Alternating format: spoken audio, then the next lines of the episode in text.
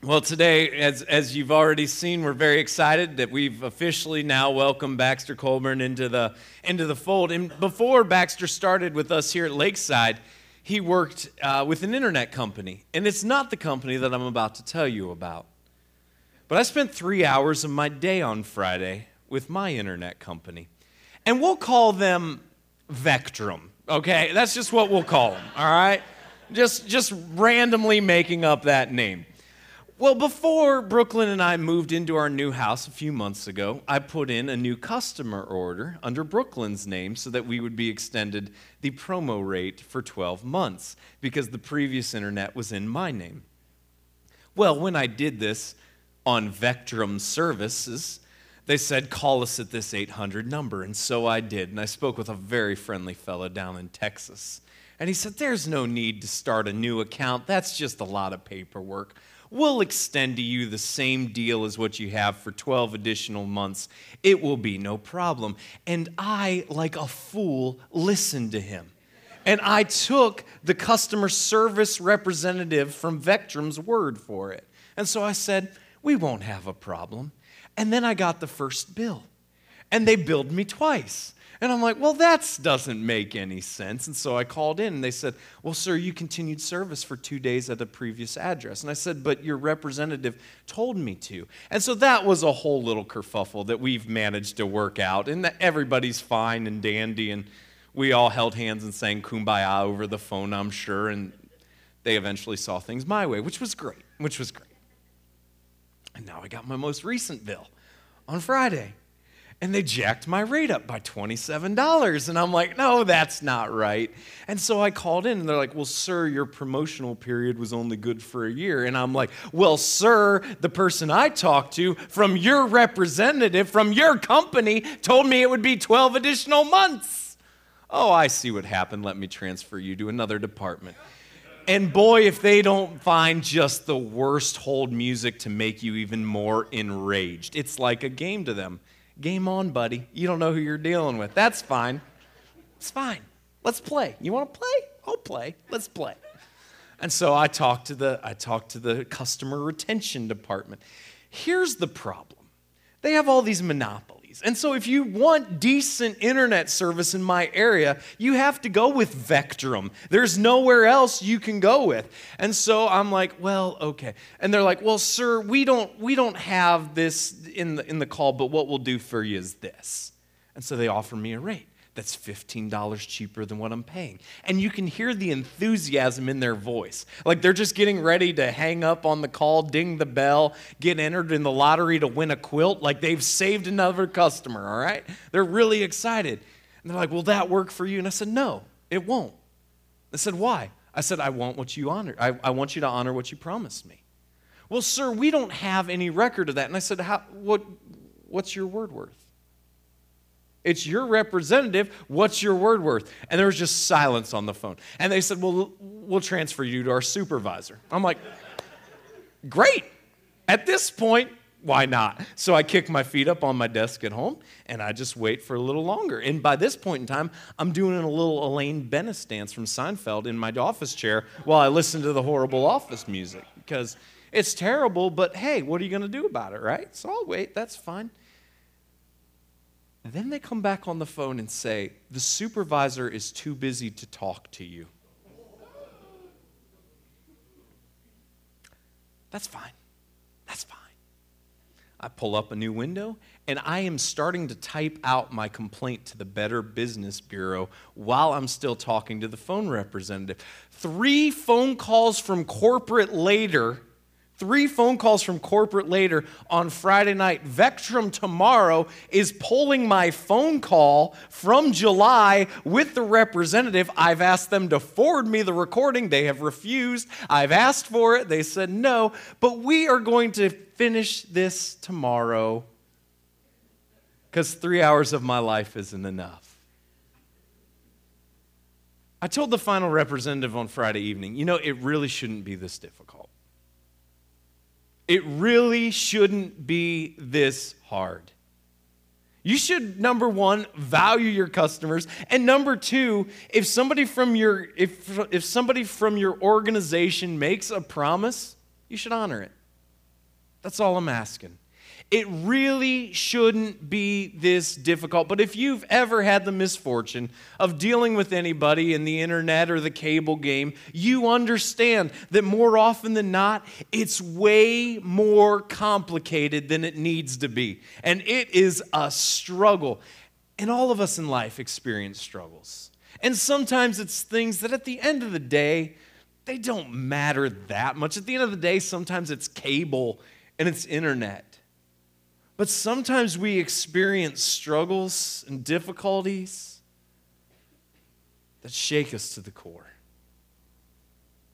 And there are things that we can barely overcome. And so this morning, as we continue our look at life, we're going to be looking at what happens when things don't go according to plan. What happens when our lives, when we experience struggles, when we experience hardship? What do we do when our lives don't go according to plan?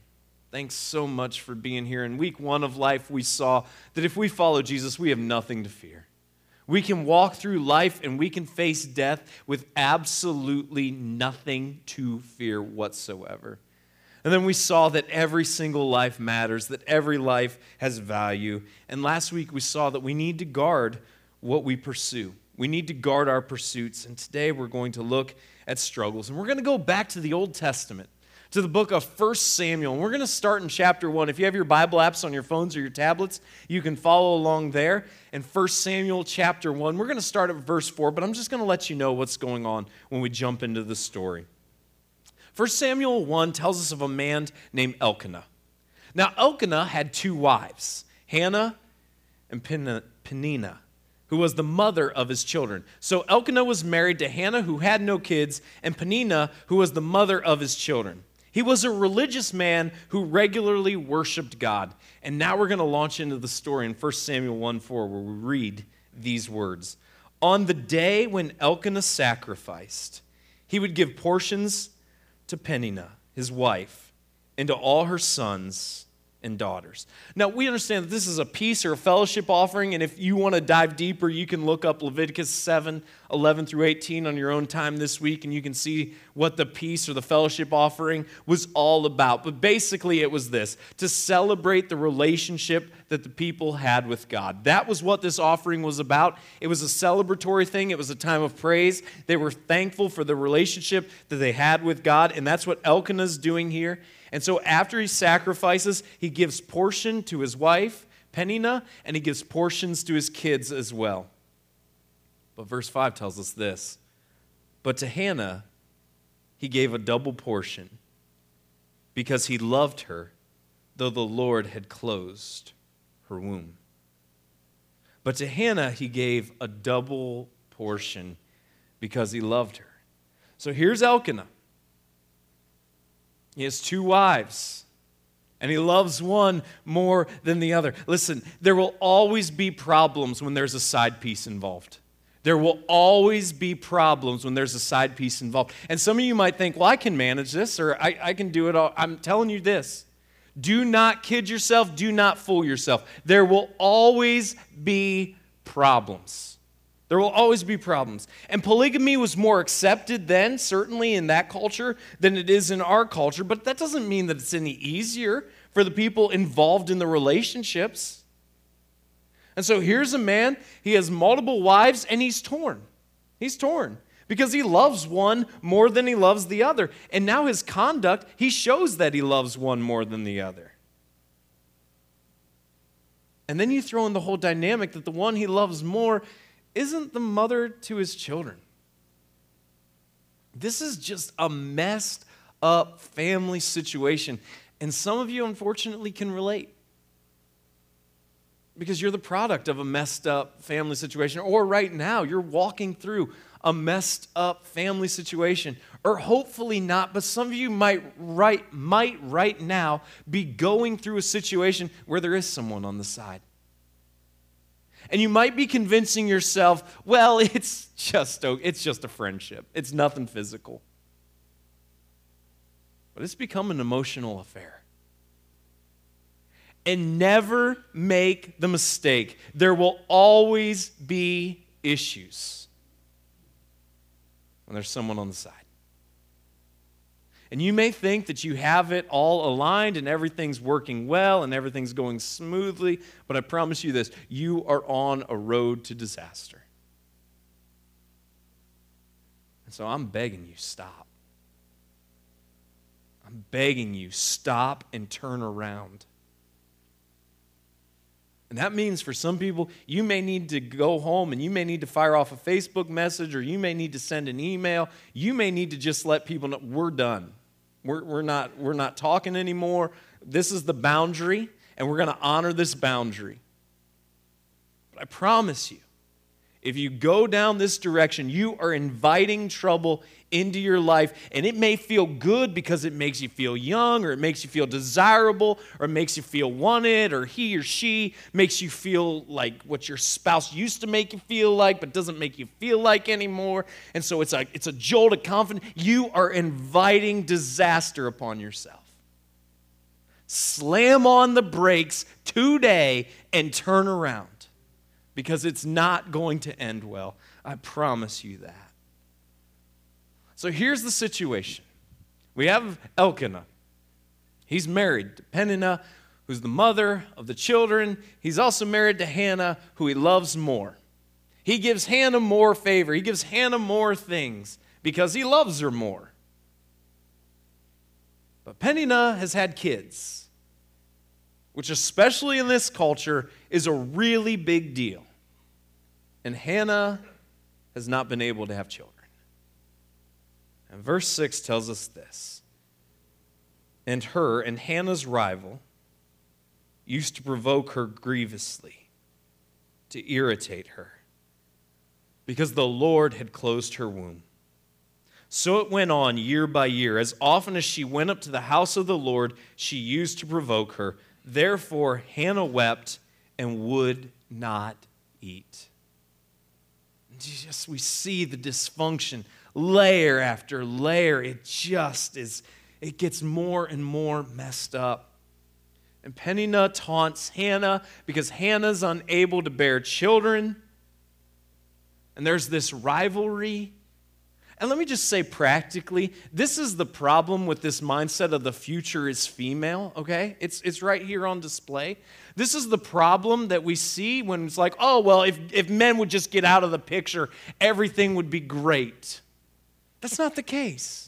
That's not the case. And if you've ever worked in an office full of women, you understand already what you're signing up for. That is the cattiest place you will ever walk in in your entire life. Good luck, all right? So the problem is we can't just completely remove a gender because some people have been guilty of things and some people have failed at things. And does that mean that every man has, has treated a woman honorably and with respect? Absolutely not. Should they? Absolutely. Is the answer just to say, well, screw them? The answer is the future's female? No. You are inviting trouble upon yourself. I promise you. Let's make sure that we judge people by the conduct of their character and not their gender, or certainly not their race, or anything else. But this is the problem. I'm telling you, this is the problem. And as we look, there is an assault on masculinity. I'm t- and, and as we look at it, I promise you this you get rid of masculinity, you get rid of males in leadership, the problems aren't going anywhere.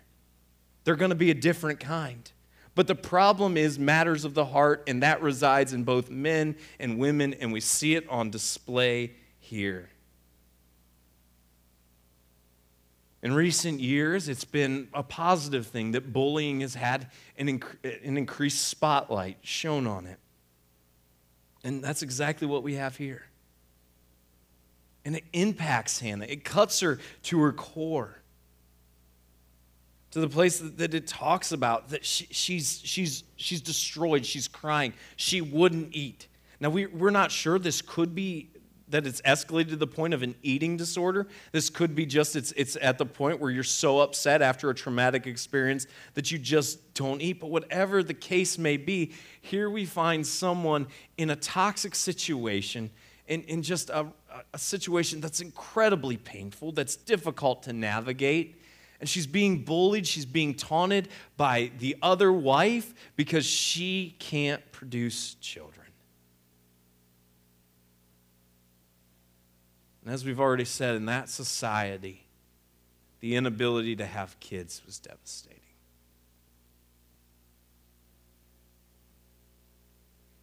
And so here she is in a divided marriage with nowhere to escape from her rival who's constantly telling her she's not good enough, she doesn't measure up, she's not worthy. And compounding all this is her own desire to have children. And she's a wreck. Rightfully so.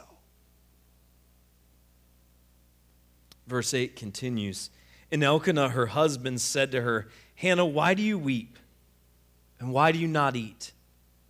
And why is your heart sad? Am I not more to you than ten sons? He says, Aren't I enough for you? Aren't, aren't I enough? And we just see it on display here. There are just sometimes men just don't get it. They, he means well. He's trying. He's trying to comfort her. But guys, listen. Sometimes, sometimes when when your wife or the woman that you love in your life is, is really upset and she's crying, sometimes she just needs a good cry. And the last thing that's going to help is you trying to interject. And you may think, like, ah, yeah, I'm, I'm going to help and I'm going to point out her blessing. I'm going to point out the fact that she's blessed to have me in her life. And I'm going to point out to her, like, I'm worth more than 10 kids. What's wrong? You've got me, baby. You're living the dream. It doesn't get better. Like maybe if she was married to me, okay, but the fact is she's married to, that's a joke, everybody. She's married to Elkanah, all right? Oh, it's a different companionship and affection of a spouse is it's completely different and thank god for that but but god has, has given women this incredible incredible gift to love deeper and in more ways than, than he's given most men. Not all, but most. And it's just, it's a, it's a different complexity and it's a different layer altogether. And so he's throwing out this comparison. Well, you got me, baby. And she's saying, no, it's not the same. Maybe some of you have been there where there is a deep longing and desire in your heart to have kids. And for whatever reason, you've been unable. And unless you've been there, you don't know the nights that you can't sleep. And the nights that the tears won't stop. You don't know the hurt that's there, that just the, the feeling that you can't fully, you can't even fully put into words. Unless you've been there, you don't know the frustration of the husband as he desperately, desperately loves his wife and he sees her so upset in this longing in her life that's going unfulfilled and the feelings of hopelessness and helplessness that he has. And he would make it better if he could, and he wants to fix it. He desperately wants to fix it, but there's just nothing he can do. And so he's trying his best, but when he tries his best, he just says things that just don't make it any better.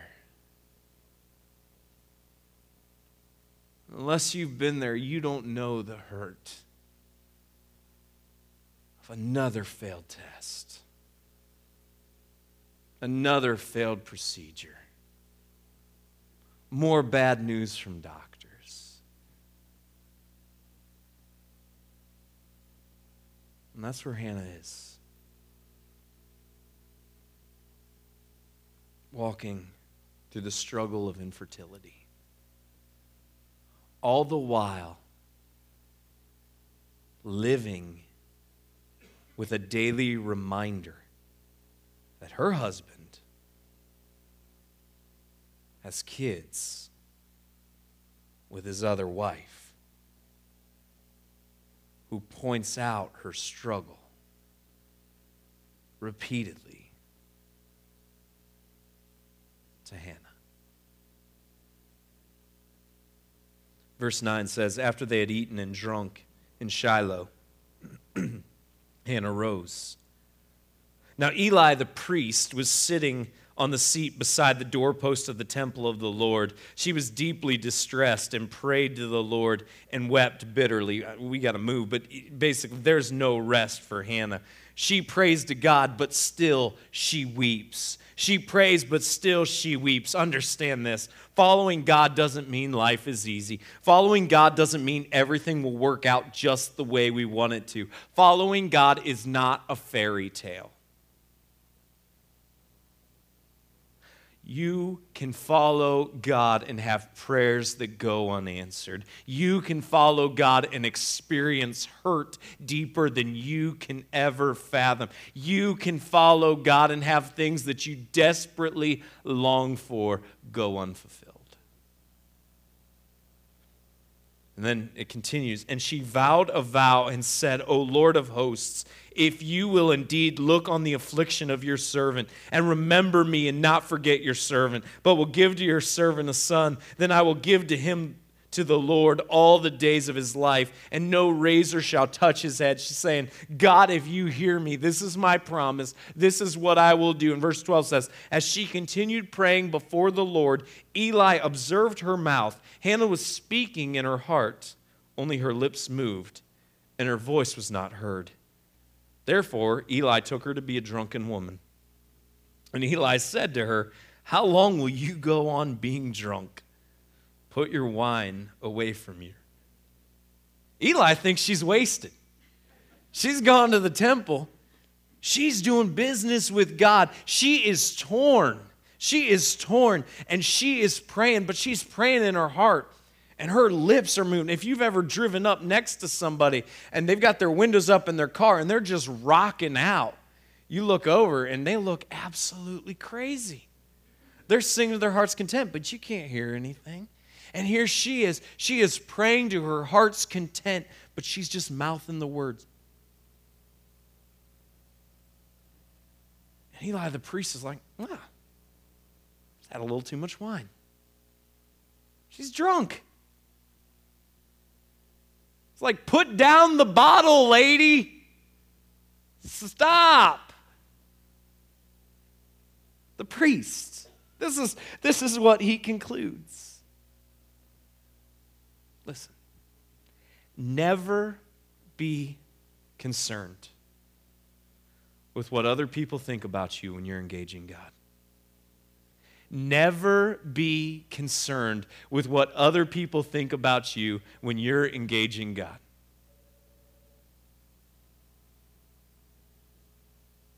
They don't know the story, they don't have all the context. They don't see what God sees. He, Eli doesn't know the turmoil. Eli doesn't know what, what Hannah's experiencing. And verse 15 tells us, But Hannah answered, No, my Lord, I am a woman troubled in spirit. I have drunk neither wine nor strong drink, but I have been pouring out my soul before the Lord. Do not regard your servant as a worthless woman, for all along I have been speaking out my great anxiety and vexation. It's like, I'm not wasted. I'm just seeking God. This is what's going on. And might I suggest that when we face anxiety, when we face suffering, when we face obstacles that are too big for us to handle, there is no better response than the response of Hannah. When we arrive at something that is bigger than us, and we will, we have a choice. We can walk through it alone, holding on to the anxiousness, holding on to the struggle by ourselves. Or we can present it to God and ask God to come in and take over where our anxieties lie.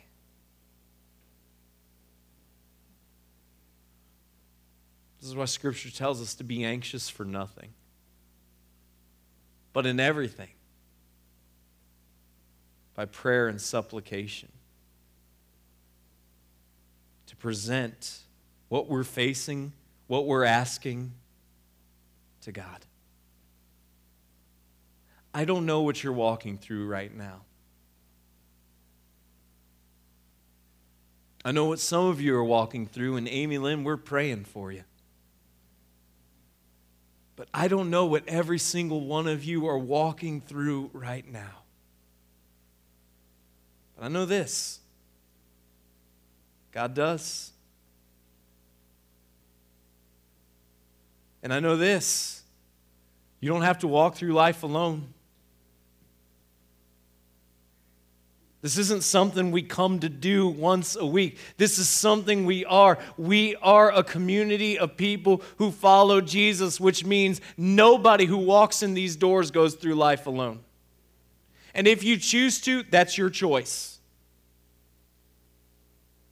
That's your choice but know that there is an army of people that is ready and willing to walk beside you and pray beside you and carry you when you're too tired. But you got to let us know.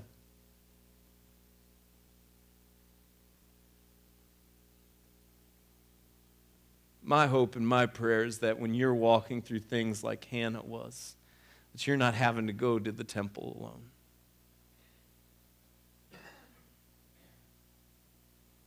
There's you people right beside you. That's what we're about here. Without apology. And so if you're facing it alone, then it's either pride or it's fear. It's one of the two, and either one's just going to lead you to a bad place. So don't walk through life alone. You don't have to. Then Eli answered, Go in peace, and the God of Israel grant you your petition that you have made to him. And she said, Let your servant find favor in your eyes.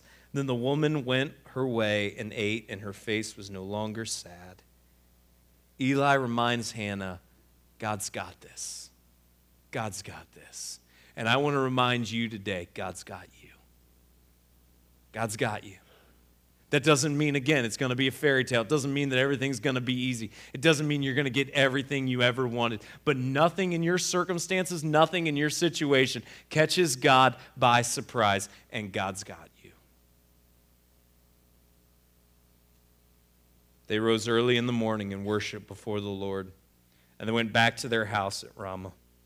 And Elkanah knew Hannah his wife and the Lord remembered her. And in due time, Hannah conceived and bore a son, and she called his name Samuel, for she said, I have asked for him from the Lord. And sometimes in God's perfect timing, he gives us what we desire.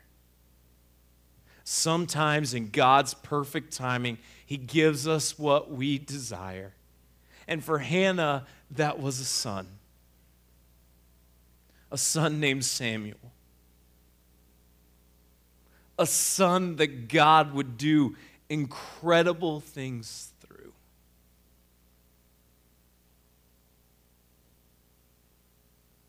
So the question is with what you're facing, with what you're experiencing, are you asking God? Have you given him your anxiety? Have you given him your fear? Are you choosing to walk through life alone? Or are you allowing people to come beside you and to help you and to pray with you and to walk through life with you? And just know, sometimes not in our timetable, but sometimes in God's perfect timing. He shows up and he blows our minds and He gives us what we desire. And know this that sometimes in God's perfect plan, He chooses not to. I wish every story ended this way, but it doesn't. As some families who struggle with infertility will tell you, their prayer is never answered. The miracle that they ask for, their Samuel, never comes. Does it mean that God isn't good? No. So, what's the answer and why's the reason? Truthfully, I don't know. Because if I were God, I would answer every prayer that way. But this is the difficulty. I'm not. And that leaves me with a choice. And the choice is how will I respond? And for many, when they call on God and He doesn't answer a prayer in the way they want, especially regarding an illness or a sickness of, of themselves or a loved one, that's the end. And they walk away.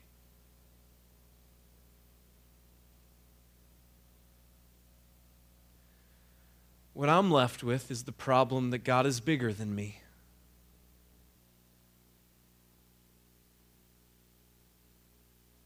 And sometimes there are things that God wants to do in my life and the lives of others that I don't understand at the time. Sometimes years back, looking back, I see exactly what God was doing. And those are the stories that I love. Those are the stories that are so much fun. And honestly, those are the stories that I'd love to stand up here and share with you because they're exciting and it's encouraging and it's fun. But we're real and we're authentic. So I just got to tell you, there's some stories that I just shake my head.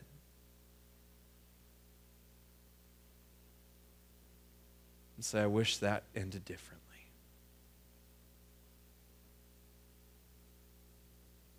Because God didn't act there like I'd want him to.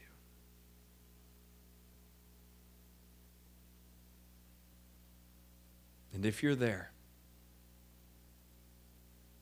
in the midst of heartache, in the midst of despair, in the midst of anxiety, in the midst of doubt, in the midst of hurt, in the midst of frustration. I want you to know that even though your life isn't a fairy tale, and even though you haven't gotten everything you wanted, God still loves you more than you can ever know. But practically, knowing that, I know is very hard to disconnect from the feeling. And so I want to offer you an invitation that you never have to walk through that despair and that discouragement alone. That we are here to walk with you, not just in the times we celebrate, but in the times we shake our heads and say, We don't know. But God is bigger. Life is a struggle. And sometimes God intervenes in ways we want, and sometimes He doesn't. But it doesn't change who God is, it doesn't change His love for you. And we're allowed to be excited and we're allowed to be disappointed. We are real, we are authentic, and we want to walk every step of the way through life together. That's what this community is all about. God, I pray that you would help us.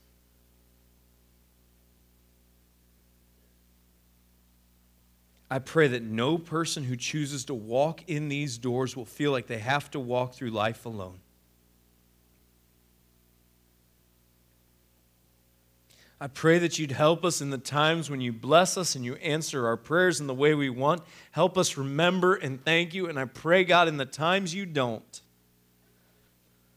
to help us persevere.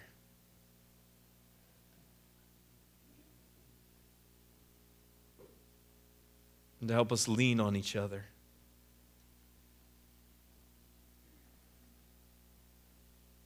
To help us be honest about our discouragement and about our despair.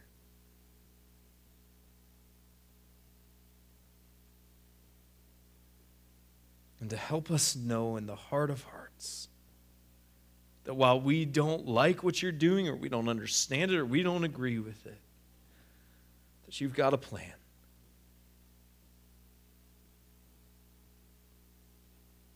I pray for the person right now, God, who's in the midst of that despair, in the midst of that discouragement. And I just pray, God, that you would use us at the Lakeside to encourage them, to help them. And I pray that nobody feels like they have to walk through life alone.